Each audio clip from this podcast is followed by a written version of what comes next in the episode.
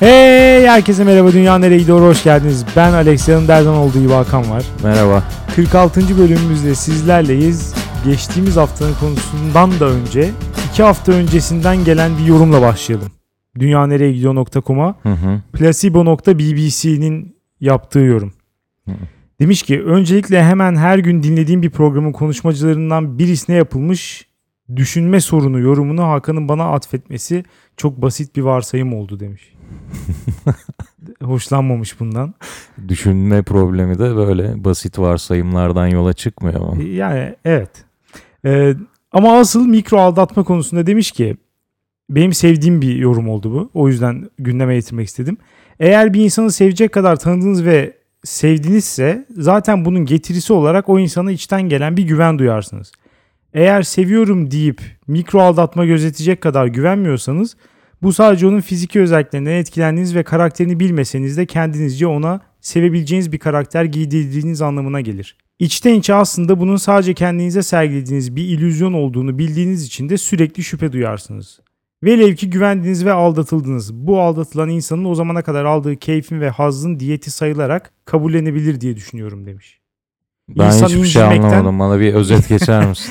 Özeti son cümle, insan incinmekten bu kadar korkmamalı demiş. Yani diyor ki birini zaten sevdiysen, bu insana karşı bir güven beslediysen artık böyle işte incik cincik şeylere takılma diyor. Eğer ki hani e, ya bu mikro aldatma biraz da şey ya, hani makro aldatmaya dönüşmeden önce müdahale etmen gereken anlar gibi bir şey biraz da yani. Bu işe girme diyor ya, boş ver diyor. Hani eğer ki böyle bir şey olursa paranoyak yaşayıp sürekli bunun işte acaba şöyle mi oluyor, böyle mi oluyor falan düşünceye ne diyor? Bırak gitsin. Eğer hakikaten de aldatırsa o zaman da tamam, yanlış kişiyi sevmişim, yanlış kişiye güvenmişim. Olabilir. Bu zamana kadar iyi bir şey yaşadım. Bu da bunun diyetiymiş diye düşünürsün. Çok da önemli değil. Bu kadar da korkmayalım. Güvenmekten sonrasında da kırılmaktan diyor. Düşünce süreçleri duygularına bu kadar hakim yürüyorsa plaseboya helal olsun. Oradan değil mi? Çok ediyorum. İdeal bir durum tarif etmiş yani. Ya Spartalı ya e, neydi o kepçe kulakla Star Trek'te vardı ya. Star Trek hiç izlemedim. Ha şey mi? Kaptan Spock mu yoksa? Evet evet. Ya böyle bir insan olsa gerek. mister Spock pardon. Ya kim bunu yapabilir mesela? Aldatıldın. O an ilk düşüncen e, bugüne kadar da az keyif almadık ya. hayır hayır aldatıldıktan sonra böyle düşünemezsin tabii ki. Orada biraz hani ajite olursun da öncesinde böyle düşünebilirsin belki.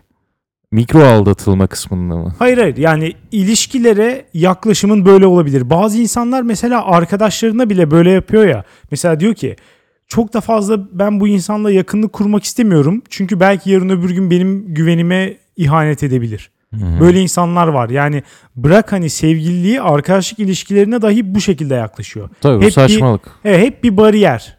Yani gerekçeyi sorduğun zaman da sonradan işte üzülmekten, kırılmaktan korkuyorum diyor mesela. Evet. Yani bunun olmaması gerekir bence. Bo- ya boş ver ya. Olursa da olur yani. Ne yapalım? Hiç kırılmayacağız diye bir şey mi var bir de? Evet, bu konuda haklısınız. Sen ve plasebo. Fakat ama sonrasında... plasebo biraz kafayı yemiş. Açık konuşmak gerekirse. Bakalım bu hafta bunun cevabını bekliyoruz. Yemiş. Geçtiğimiz haftanın konusuna dönersek müzik festivalleri dünyayı iyiye götürüyor çıkmış yüzde yetmiş bir ile. Bayağı ezici bir çoğunluk. Bayağı ezildik. Evet. Ee, ama insanlar zaten biraz da pisler ya. Yani etrafına bakınca şunu söyleyebilir misin? on kişiden yedisi bana hijyen problemleri varmış gibi gözüküyor diyebilirsin değil mi? yediden çok oldu. Fazla. Evet. evet. dokuz diyelim biz ona. dokuz buçuk bile diyebilirim. Öbür ikisi de belki başka nedenlerle festivalin kötü olduğunu düşünmüştür. Hani pisliği takmıyor. Ama belki yine de belki işte başı falan ağrıyordur ya da genelde müzik festivallerinde belli bir müzik tarzı oluyor. Onu falan sevmemiştir. Evet. Geçen haftanın yorumlarına gelecek olursak yine dünya nereye gidiyor nokta com'da Nesimi demiş ki merhaba, geçen hafta sizleri buldum. Tüm bir hafta boyunca hemen hemen her anımda kulaklarım sizlerin sesleriyle dolaştım. Teşekkür ederiz bir kere. Sağ ol. Um, bir şeyler bir şeyler bir şeyler tamamını okuyamıyorum özür dilerim tamamını okuyamıyorum ee, sizden bir ricam, şu konuyu ele alın bir insanın kulağında kulaklıklar varken neden onun sanki gizli güçleri varmış da siz bir şeyler söylediğiniz zaman onu duyacakmış gibi davranırlar diyor. Yani diyor ki kısaca, kulaklığınız varken siz de gelip konuşmaya çalışan insanlar dünyayı kötüye götürüyor demiş kısaca. Buna katılır mısın bilmiyorum. Herhalde herkes katılır. Haklı ama nasıl bir şeyden bahsediyoruz? Geliyor sana bir şey diyor, sen duymuyorsun ve sana kızıyor mu duymadın diye, veya bana niye tepki vermedin, bana niye gö- beni niye görmezden geldin mi diyorlar. Buraya böyle gelmeden diyorsun. Ama baştan konuşması bile çok saçma değil mi? Ya belli ki yani kulakta kulaklık var. Hmm. Bir şey bekle, durdurayım, çıkartayım kulağımdan kulaklığı. O zaman konuş. Çıkartmıyorsam zaten belli ki konuşmanı istemiyorum ben. O işte onu o zaman konuşma, boş ver. Başka zaman konuşuruz. Ya o da kabul görmez şimdi yani. Evet evet, kabalık olarak addediliyor. Evet. Ya ben son zamanlarda şöyle bir şeye başladım ve çok tepki alıyorum çevremden. Bakalım sen ne diyeceksin? Taksilere bindiğim zaman taksicilerin affedersin yavşak muhabbetlerini duymak istemediğim için eskiden ben her zaman öne oturuyordum ve hani normal oturuyordum. Ama bu bu insanlar o kadar fazla garip muhabbetlere girmeye çalışıyor ki rahatsız olmaya başladım. O yüzden artık arkada oturuyorum ve kulaklık takıyorum. Hı hı. Direkt. Ve bunun çok kaba olduğunu söylüyorlar. Taksicinin kişisel alanıymış taksi. taksi. Nasıl olur yani? Ben oraya bindiğim anda orası kamusal bir alan değil mi? Ben mi yanlış yorumluyorum? Aa, yok yani taksiciye niye ayıp olduğunu düşünüyorlar ya. Taksici şoför. Yani taksicinin hakkı var. Bizim kafamızı sikmeye hakkı var çünkü. O yüzden onu, onu engellersem eğer ayıp oluyor ona. Hayır, taksicinin işi bu. Yani seni bir yerden bir yere götürmek. Niye ayıp oluyor onu anlamadım ben. Vallahi bilmiyorum. bilmiyorum. Peki ben kulaklığı bilmiyorum. Takmadan sen eğer taksici susarken muhabbet açmaya çalışmazsan bu da mı ayıp? Belki yani de öyle olduğunu söyleyecekler. Yani adam konuşmak istemiyorsa bile bir nezaketen bir giriş mi yapman lazım? Değil evet. mi? Belki belki sen konuşmak istemiyorsun diye düşündüğü için susuyordur. Hmm. Sen hele bir girişim yap bakalım, sonra hala susuyorsa o zaman tamam falan. Evet, çünkü böyle taksicinin kendi alanı gibi kuruyorsa bunu, sanki yani taksicinin evine gitmişin gibi kuruyorlar bunu anladığım kadarıyla. E o zaman evine gittiğin kişiyle muhabbete girmek zorundasın. Bir daha bindiklerinde yani susmasınlar bunu düşünüyorlarsa. Taksici şey yapsa bile, başından savmaya çalışsa bile zorlamaları lazım. Eee daha da abi. Bu evet yani. Hakikaten dünyada cehennem durumuna geldik. Başka bir yorum, Hakan'ın biricik fanı. Güzel bir nickname. Ah, canım benim. Demiş ki müzik festivallerinin dünyayı götürdüğü yerden çok müzik festivaline neden gitmek istemiyoruz tartışılmış sanki. Bunda konu seçiminin de etkili olduğunu düşünüyorum. Hakan her şeye rağmen konsepte bağlı kalmış. Dik dur değil, eğilme Hakan demiş. Öpüyorum. E, bazen hakikaten ya, böyle oluyor. Yani. Sen benim yanımda olduğun sürece beşer planındaki hiç, hiçbir gücün önünde eğilmeyiz. Tamam. Biricik fanım benim. Öpüyorum. Evet.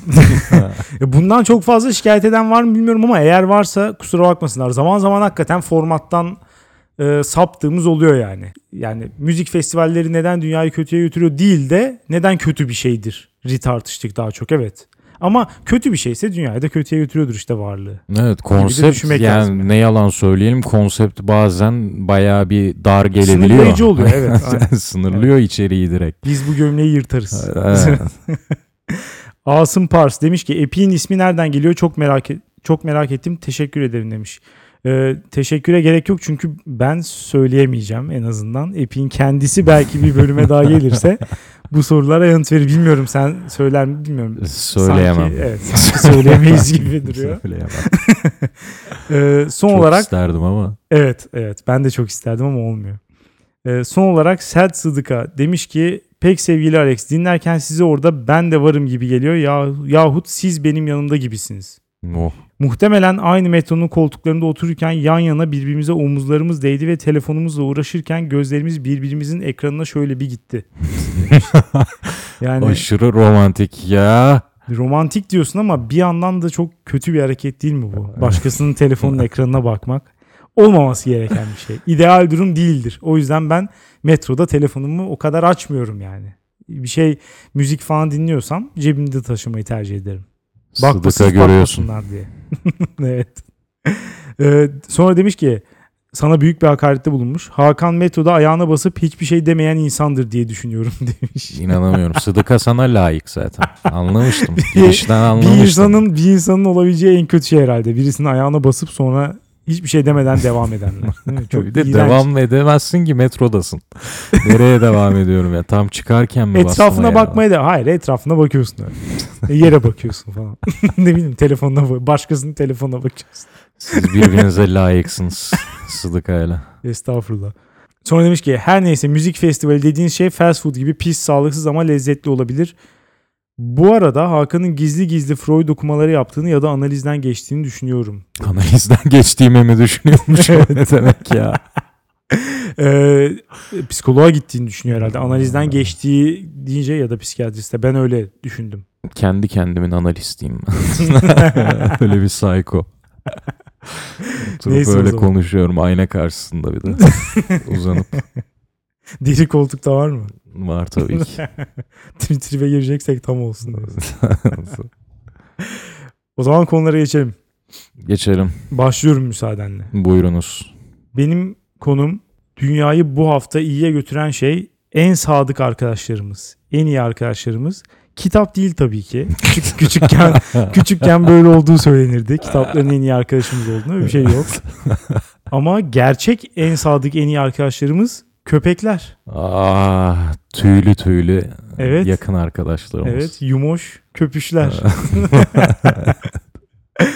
ee, yani köpek köpeklerin şöyle bir durumu var. Bugün hani çok önemli, işte bütün dünya insanları için köpek bayağı önemli bir şey şu an. Hı hı. Yani hakikaten arkadaşımız olarak görüyoruz ya da işte ailemizin bir parçası olarak görüyoruz.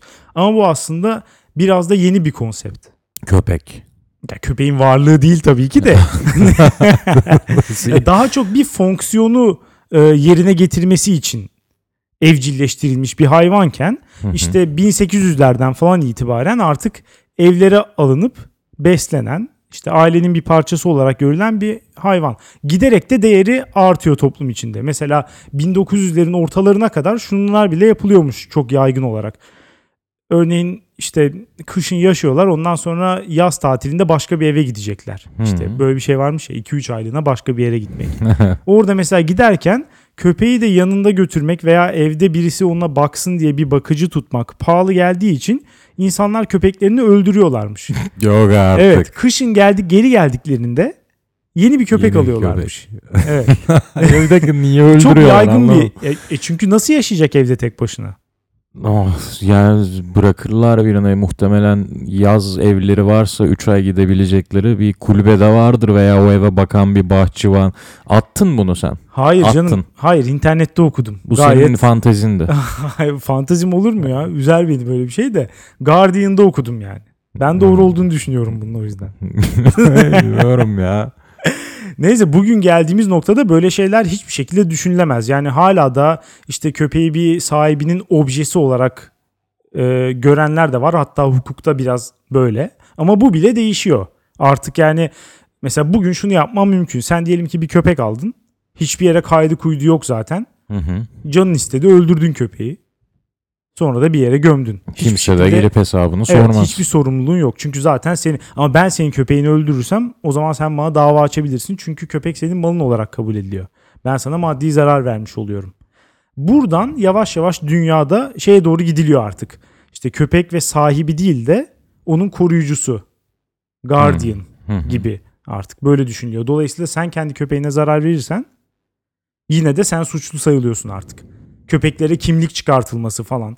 Yani gördüğümüz gibi yavaş yavaş ailelerin içine bayağı bir girmeye başlıyorlar ve... Tabii ama pardon, diyor, şu nasıl olacak? Ee, köpeği aldım ben, on iki saat yalnız bırakıyorum evde. Normalde bir köpeğin hiçbir şekilde deneyimlememesi gereken bir durum. Evet.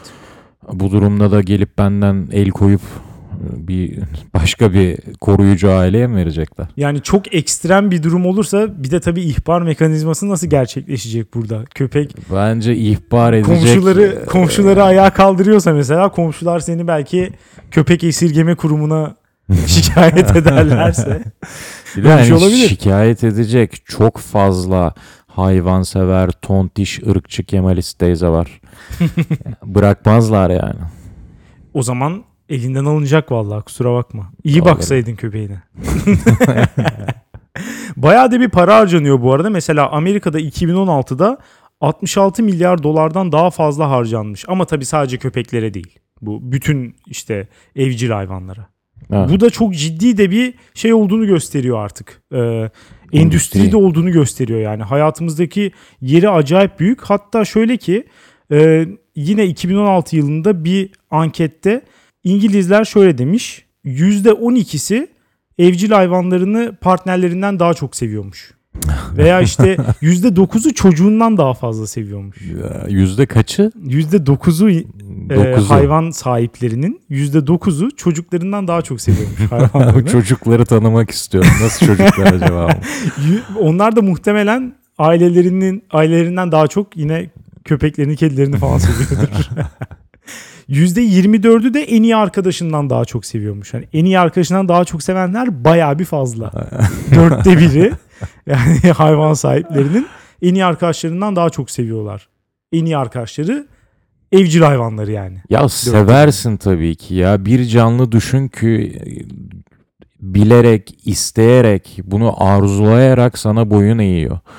Yani bir sosyal ilişkide hiyerarşik, o sosyal ilişkinin hiyerarşisinde altta olmayı istiyor. Yani sadece bundan zevk alıyor. Veya çaresi de yok zaten. Çaresi de yok değil. Öyle bir şey yok Alex. Köpekler bunu istiyorlar zaten. Onlar için bir düzen olması lazım ve düzende de hani o sürüdeki bir parça olmak, dolayısıyla bir başın emirlerine itaat etmek onların hoşuna giden bir şey. Bunu onlara sağlayamazsan özellikle mutsuz oluyorlar. Eğer onlara koruyuculuğun yanında aynı zamanda da nasıl diyelim efendilik diyelim yapmazsan ya mutsuz oluyor hayvan ya. Ya dünya üzerinde başka kim var böyle? Bu da bayağı bir aslında e, iyi bir şey yani. Hem onlar için yani daha doğrusu şöyle insan da bunun tam tersini istiyor. Evet. Dolayısıyla hakikaten e, çok iyi bir böyle puzzle parçaları birbirine oturuyor. Yani müthiş. Evet, birçok açıdan insan köpek ilişkisi bayağı olumlu. Mesela işte aniden seni mutlu edebilmesi. Bunu başka bir şeyle yakalamak e, çok mümkün değil. Çok rastgele bir şekilde mutlu edebiliyor seni. İşte mesela işten eve döndün.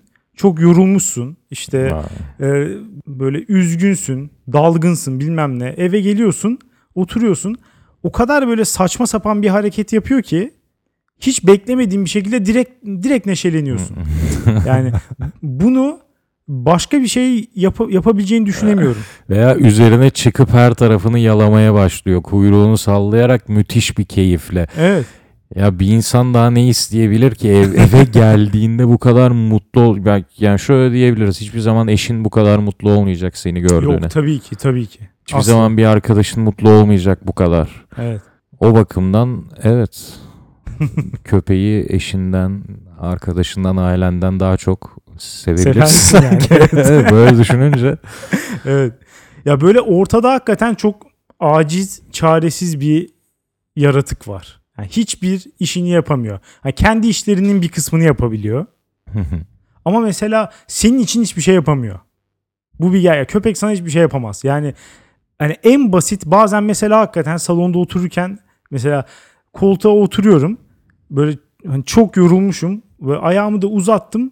Televizyona bakarken bir bakıyorum işte ışığı açık bırakmışım girişteki. Hı hı. Ya diyorum ki hani Allah aşkına keşke şu ışığı en azından kapatabilsen yani o kadarını o kadarını yapabilsen veya aynı durumda kapı çalıyor.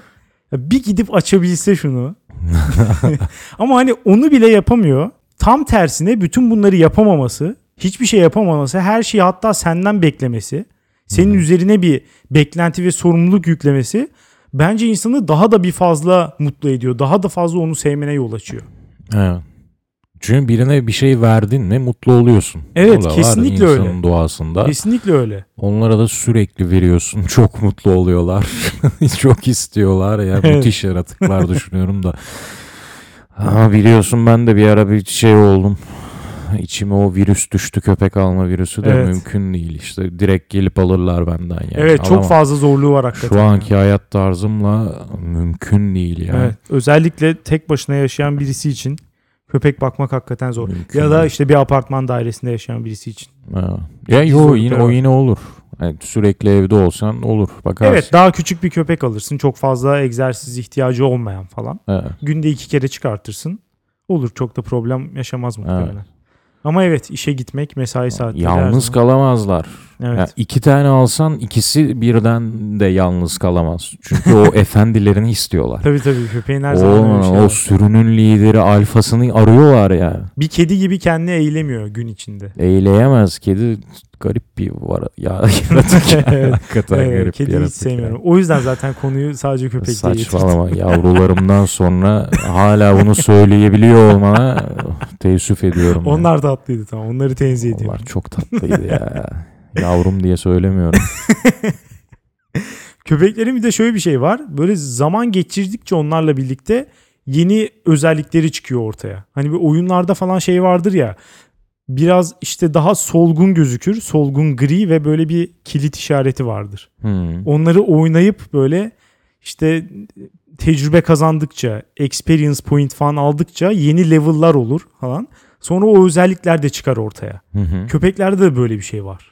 Bunu ben köpek sahibi olduktan sonra fark ettim. O böyle boş kasa olarak geliyor neredeyse. Birkaç tane özellik var. İşte mesela mutlu olunca kuyruk sallama falan. Evrensel şeyler mevcut.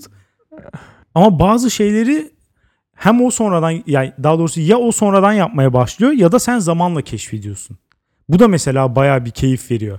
Mesela işte benim köpeğim Yuki'nin mesela şöyle bir şeyi çıktı son zamanlarda ortaya. İşte canın acımış gibi yaparsan eğer, İşte böyle aa falan diye bir yerin tutup kıvranırsan koltukta, hmm. gelip direkt tuttuğun yeri yalamaya başlıyor mesela. O şekilde böyle iyileştireceğini falan düşünüyor. Mesela böyle bir özelliği çıktı sonradan ortaya. Eskiden yoktu bu. O tabii sizin Yuki'yi sen yanlış tanıttın köpek diye. O biliyorsun kurt. Yani Japon evet, senin kurdu. Böyle bir teorin var. Evet, yani diyorum lütfen gidin baktırın. Bu konuda secere araştırması yapanlar, ne bileyim, nüfus müdürlüğünden bir kağıt alın. Nereden? E-Devlet belki onu da açar yakında. Oradan bir kağıt alın, bakın o bir Japon kurdu. Bu arada yaşadığımız yerde de komşulardan, köpeği olan komşulardan bir tanesi de her gördüğünde tilki olduğunu iddia ediyor ama böyle bir ya adama hakikaten Google'a tilki yazıp şöyle suratına telefonu sokmak istiyorum. Böyle bir hani tilki, bembeyaz bir tilki var mı dünyada böyle bir şey? Yani tilki böyle mi olur? Mutasyon tilki. Evet, görüntüyle cins tespitinin hiçbir alakası yok yani. Hani kurta en azından bazı özellikleri benziyor. İşte Ku- kulaklar falan. Yani bazı kurt, özellikler. O, duruşu, yatışı, yürüyüşü, yani her şeyi. Bir yandan da şey vardı. Böyle köpeklere insan özellikleri atfediyoruz biz. Bu da mesela. Sadık gibi ya, mi? Mesela evet. Ee, işte bir, ya yine Sadık hani biraz daha belki objektif olarak değerlendirilebilen bir şey de mesela niye niye hoşuna gitmedi galiba. Yo yo, onu da söyleyebiliriz tabii ki ama e, ya mesela üzgün diyebilir misin bir köpeğe? Diyebilirsin. Onu tespit etmek biraz daha kolay. Hani mutlu, heyecanlı, şu an heyecanlandı, üzgün falan. Sadık da bana biraz daha kolay geliyor. Ama mesela yine Yuki'nin yaptığı bir hareket, ev, evde iki kişi sarıldığı zaman muhakkak arana gelip giriyor. Kesin. Kıskanç mı diyorsun? Mesela böyle diyor herkes. İşte kıskanıyor. Halbuki hani köpeğin öyle bir kıskançlık gibi bir duygusu olması mümkün mü acaba, bilmiyorum. Bir mümkün. Kesinlikle mümkün. Öyle mi dersin? Evet. Neye göre söylüyorsun bunu? Ne, bir insan için neye göre söylersin ki bunu?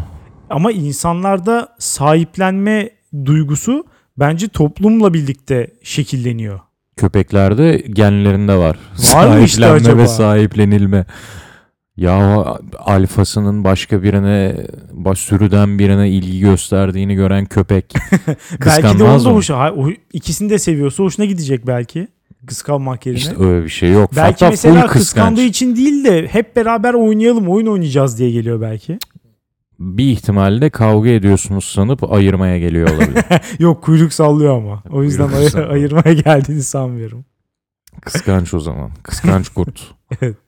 Ee, başka bir faydası da mesela işte çocuğun olduğu zaman onun köpekle birlikte büyümesi. Hı hı. Bence bu çok önemli bir şey. Yani eğer benim fırsatım olursa, tabii o zamana kadar Yuki'de yaşarsa falan ya da hani olur da yaşayamazsa maalesef. başka bir başka bir köpek almayı düşünürüm hakikaten çocuğum olduğu zaman.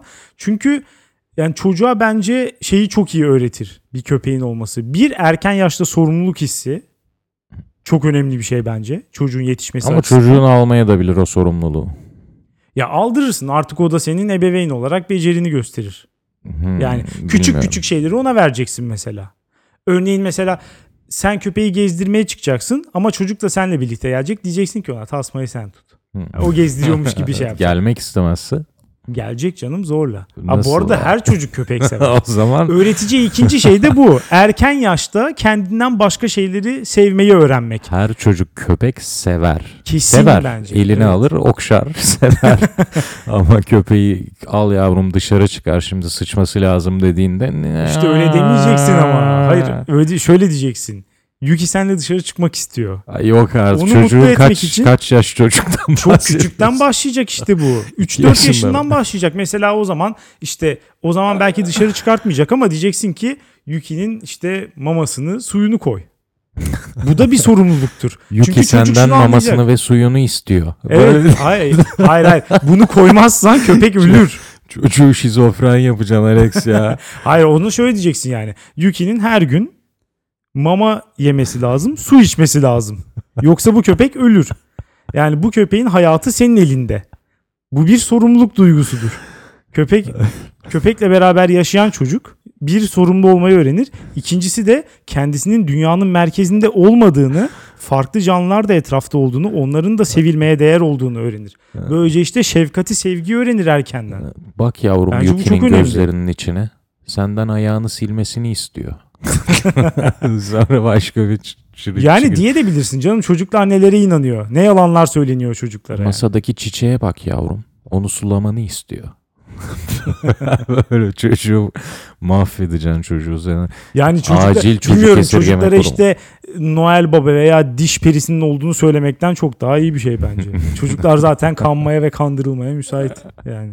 Mesela şöyle bir şey vardır ya, anlayış vardır ya hep. Robotlar insan ırkına şu açıdan da tehdittir. Nedir işte, dünyanın gelecekte öyle bir dönem olacak ki işte kimse çocuk yapmayacak çünkü herkesin evinde bir tane robot olacak. Çocuğa ihtiyacın olmayacak. Ya hangi böylece embesil diyor bunu ya? İşte ya bir sürü böyle diyenler var. Onun işte yani çocuk yapmayı sanki böyle bir yalnızlığa karşı bir duruş olarak görürsen bunu belki söyleyebilirsin ama... Yok tamam, o ben buna katılırım bu arada. Şu az önce söylediğin şey, çocuk yapmanın yalnızlığa karşı bir önlem gibi tamam ama hep sırf bundan ibaret değil. Bir, iki robottan alabileceğin şey çocuk, pardon çocuktan alabileceğin şey robottan da robottan alamazsın inanma. Ya kesinlikle alamazsın. Embesil herhalde onlar. Yani ço- çocuk yapmanın hani bencil olarak bakarsan amaçlarından biri de şey değil mi? Yani seni böyle karşılıksız sevecek. Ne yaparsan yap seni kabul edecek. Hatta böyle en saçma sapan hareketlerine bile hayran olacak falan bir şey. Evet. Sana muhtaç biri. Böyle bir şey istiyorsun hayatında. Köpek al, çocuk yapma. Evet, köpekler bence bu anlamda robottan çok daha büyük bir tehdit. Çünkü çocuğun muhtaçlığı bir noktada bitiyor. Çabuk bitiyor. Evet. Yani hemen büyüyor çocuk. Ama köpeğinki mesela sonuna kadar. Hep öyle kalıyor. Yani hiç o zeka gelişmiyor zaten. İlk gün ve son gün tam, tamamen aynı. Ve bizim de kendimizden daha akıllı bir şey değil. Yani bir robota veya bizim işimizi görecek bir şey değil. Başta söylediğim gibi. Tam tersi, bizden daha aptal, bizim ona bir şeyler vereceğimiz bir varlığa ihtiyacımız var. Bu da tam bir köpektir yani. Köpek tam olarak bunu karşılıyor bence. Ya bir de köpekle robot arasında fersah fersah bir fark var. Bir canlılık farkı var ya sadece. Ya o ya olay bu, halledilebilir ha gibi mesela düşünülüyor işte. Eskiden de şey diye düşünüyorlarmış ya, hayvanlar, bütün hayvan alemi hani otomaton, yani otomot bunlar. Hiçbir duyguları yok, şeyleri yok. Sadece davranışları var. O davranışlar da beyinleri öyle kurulduğu için falan. Hı-hı. Duygu atfetmiyorlar hayvanlara. Evet. O zamanlar evet Mesela senin başta dediğin gibi yaz tatiline giderken hayvanı öldürüp, belki de bu yüzden hayvanı robot olduğunu düşündükleri için rahat öldürebiliyorlar. Olabilir, duygusu olmadığını düşünürsen kendini bayağı rahatlatırsın yani. Evet, o yüzden robotla köpek kıyas kabul etmez ya. Etmez tabii canım. Ya amacı da karşılamıyor yani. Hiçbir işe yaramaz hakikaten robot. Evet. Robot işte senin işini görüyor. Ya o da olur, hizmetkar o da olur. Hizmetkar olur. Evet. Robottan. Ama köpekler hiç öyle değil. Kesinlikle insan ırkına bu açıdan tehdit olduğunu düşünüyorum. Olabilir hakikaten. Çünkü mesela işte ya şu da var ya, çocuğun bir çocuk yapıyorsun. Onun o saf masum halinden, az önce bahsettiğimiz sana hayran o işte bebekten, çocuktan böyle çok bilmiş nankör bir piçe dönüşmesi ne kadar zaman alıyor? En fazla on üç on dört sene. on üç on dört sene içinde hemen şöyle demeye başlıyor. Mesela sana bakıp diyecek ki bu herif de hiç bok bilmiyor yani. Hiçbir şeyden anlamıyor. Yani böyle diyecek. Sen kendi babanla ilgili bir noktada bunu söylemedin mi? Her, her, her çocuk bunu söylemiştir yani. O kadar fazla uğraşıyor mesela. İşte ben kendi babamdan düşüneyim mesela. Adam o kadar fazla kasıyor falan böyle. Her şeyi çocuğuna göre ayarlamış falan. on iki on üç yaşında bir velet küçümseyebiliyor hemen seni. Yani böyle böyle bir şey yerine köpek gibi ilk günden, hani sen, senin onu eve getirdiğin günden öldüğü güne kadar her hareketine inanılmaz bir mutlulukla karşılık veren ve büyük bir hayranlıkla karşılık veren fakat bir şey. Yani çok güzel bir noktaya parmak bastın ve sırf bu yüzden köpekler dünyayı kötüye götürüyor diyeceğim. Neymiş o? Çünkü çok kötü bir özellikleri var. Ölüyorlar. Ve evet, çok kısa bir süre içinde evet, ölüyorlar. Yaşamları hakikaten çok köpeği kısa. Aldığın gün zaten elinde ölü bir canlı var. Öyle düşünebilirsin. Ama elinde hayat genel sonunda olarak böyle ya. Buna herhalde çok da fazla yapılacak bir şey yok. Yani sadece hani köpeklerinki sadece biraz daha kısa. Ama sen de doğduğun anda geri sayım başlıyor açıkçası. Yapacak bir şey yok yani buna. Teşekkür ederim. Her neyse. Daha böyle karanlık yerlere gitmeden son birkaç tane faydasını söyleyip konuyu kapatmak istiyorum. Kısa kısa söyleyeceğim. Engellilere yardım ediyorlar. Ondan sonra kalp hastalıkları riskini ve kolesterol seviyesini düşürüyormuş köpekler. Çocuklarda astım ve alerji ihtimalini düşürüyor. Daha düşük stres seviyesi. Bazı kanserleri önceden tahmin ediyorlarmış kokundan. Ah, yapma. Ee, iki bin yedide yapma, at, atmaya başladın. hepsi, İyi, kudurdum. Hepsi, şu an kudurdum. iki bin yedi Avustralya'da yapılan bir araştırma köpek sahiplerinin yüzde on beş daha az doktora gittiğini göstermiş. Demek ki herkesin köpeği olsa ortalama yüzde on beş daha az doktora gidilecek. Ya geçiniz ve o aynı araştırmasını da araştırıp bulabilirim. Tost makinesi olanların da daha az gittiğine dair bir istatistik bulurum ya. E tamam, o da doğrudur belki. Aradığını buluyorsun istatistikte. Ya bilmiyorum, bence gayet köpek insanın sağlıklı olmaya yetiyor. Kesinlikle en azından günde işte iki kere sabah akşam yarımşar saat yürüyüş yapıyorsun. Bugün öyle dünyasında de, de, ta, o da bunu yapmayan milyonlarca insan var. Ne güzel bir şey işte, kalp hastalıklarını zorlaştırıyor hakikaten. Yani mis, mis gibi. Ee, böyle dünyayı iyiye götürüyor. Rekor oranda da iyiye götürüyor bekliyorum. En az yüzde doksan bekliyorum. Çünkü kim köpek sevmez ya? Köpek hakikaten kim köpek sevmez diye düşünce aklıma iki kişi geliyor. Hitler, Usame Bin Laden. Yani başka kimse başka kimse gelmiyor açıkçası. O yüzden köpek sevmeyen ya ya bu ikisinden bir tanesidir diye düşünüyorum. Bu ağırlıkla artık kötüye götürüyor, verecek varsa hala bilemeyeceğim. Göreceğiz. Bu hafta benim de kötü haberim, bu hayatta her şeyi deneyimlemeciler dünyayı kötüye götürüyor diyorum. Bu cümleyi çok duymuşumdur. Biriyle oturuyorsun, muhabbet ediyorsun falan. Bu hayatta her şeyi deney- deneyimlemeli ya bence. Yani böyle düşünüyorum. Bu insanlar bana bir yani rahatsızlık veriyorlar ya. Niye rahatsızlık veriyorlar? Sen her şeyi denemek istemediğin için mi? Ha, evet, ve bunların da yani bir samimiyetsizlik var gibi olayın içinde. Bana da o yüzden rahatsızlık veriyorlar. Şimdi böyle, onu söyleyeyim. Onu dediği an böyle şırıngayı çıkarasım geliyor. Eroini çıkaracağım o an. Gel aç kolunu, işte al sana deneyimleme fırsatı. Ya bu nasıl, bunu, ya bu ne ihtiyaca cevap veriyor diye sormak lazım bence. Bunu söylemek, bunu düşünmek, bu insanların hayatında neyi dolduruyor? Bir doyumsuzluk mu var? Doyumsuzluk kaynaklı mı sence? Var tabii canım, evet. Yani insanlar, lafı söyleyenlere şu açıdan hak verebiliyorum. Ya az önce de konuştuğumuz gibi her ne kadar ortalama yaşam süresi artsa da hayat bayağı kısıtlı süre olarak. Ve de işte insanlar okuyor, okuduktan sonra direkt olarak işe başlıyorlar ve hayatlarını bayağı bir kısıtlamış oluyorlar. Bir yere, hı hı, bağlıyorsun açıkçası zamanın çok büyük bir kısmını.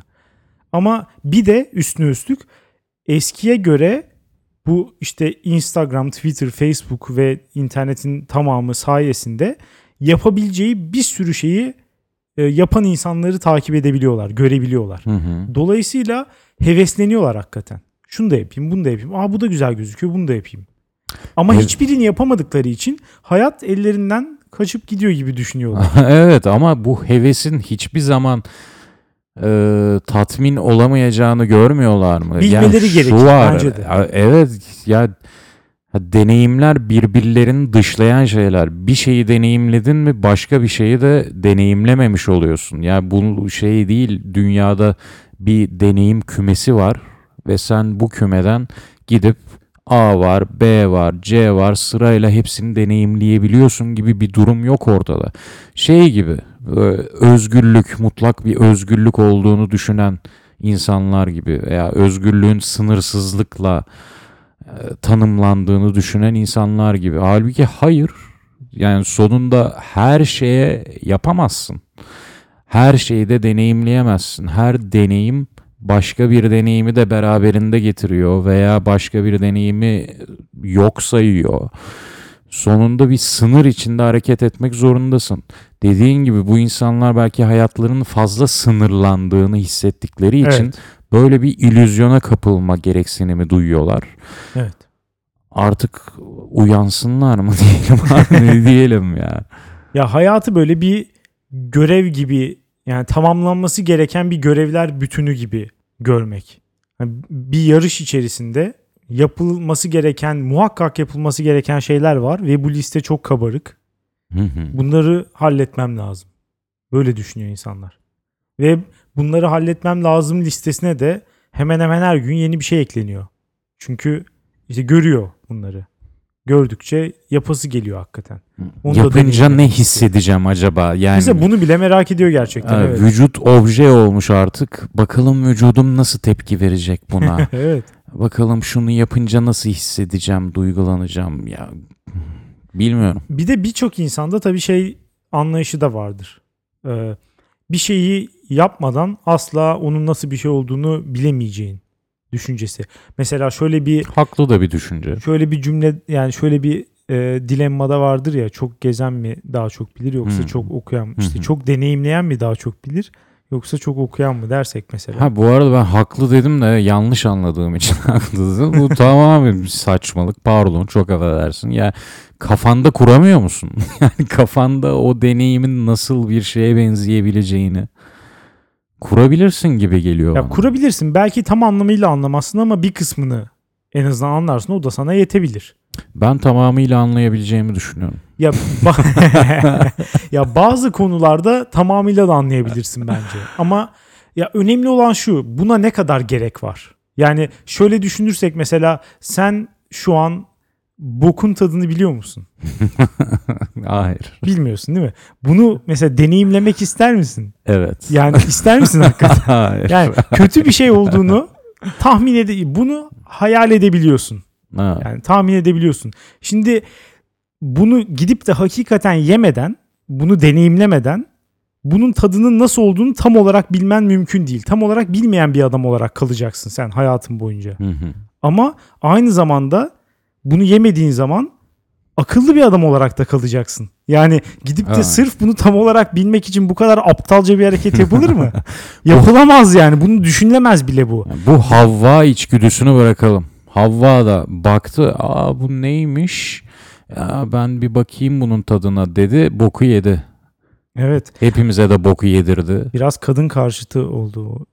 Ay, o yemedi mi ya? Adem mi yedi kardeşim? Yani a- ya? eğer a- eğer Havva yediyse bile bu şekilde tekrar böyle anlatmana gerek yoktu yani. Bunu böyle de beraber yediler diyecektin. Justin Trudeau biliyorsun en son şeyi yaptı. Beraber bok yediler. Mankind yok, people kind.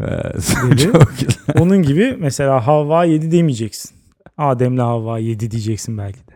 Hatta Adem yedi diyeceksin. Daha da ilerici olmak istiyorsan. Hikayenin evet arkasında o varmış. Evet. Aslen Adem demiş ki. Sen ya da kendisi bak, çok korkak olduğu için ona yedirtmiş zorla. Asıl o yemek istiyormuş. Zehirlenip zehirlenmeyeceğini görmek için başta evet, onu ısırtmış. İşte erkekler. Sonra hemen ardından o yemiş, bitirmiş.